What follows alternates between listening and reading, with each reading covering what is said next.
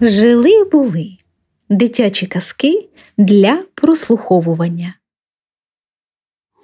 Переполох у лісі. Ольга Зубер.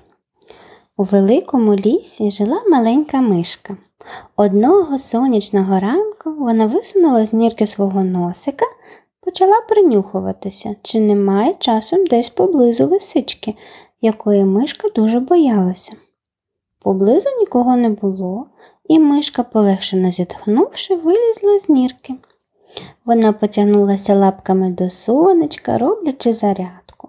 Потім п'ять разів присіла, десять підстрибнула, поплескала в долоньки і поплоскотала себе хвостиком за вушка.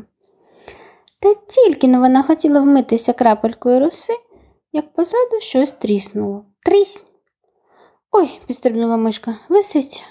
Це вона чатує на мене, запищала вона і кинулась навтьоки. Мишка бігла дуже швидко, перестрибуючи через гілки, шишки й жолуді.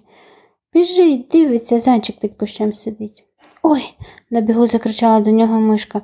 Допоможи від лисиці втекти, женеться зі мною, з'їсти хоче.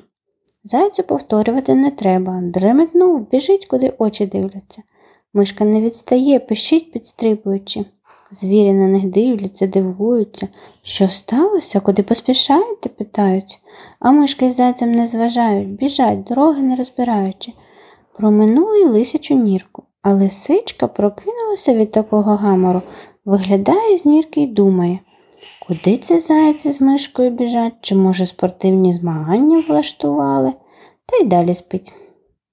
А заєць з мишею вже з сил вибились, упали на галявині, лежать, відгикуючись.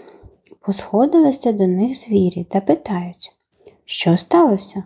Ой, та за нами лисиця женеться. Озирнулися звірі, нікого немає. Тихо в лісі, гарно. Та давай сміятися з боягузів. А ті побачили, що дарма злякалися і собі реготатися почали. Та аж по землі качаються від сміху. А потім звірі ще й пісеньку про них склали. Бігла мишка через гай, каже зайцю.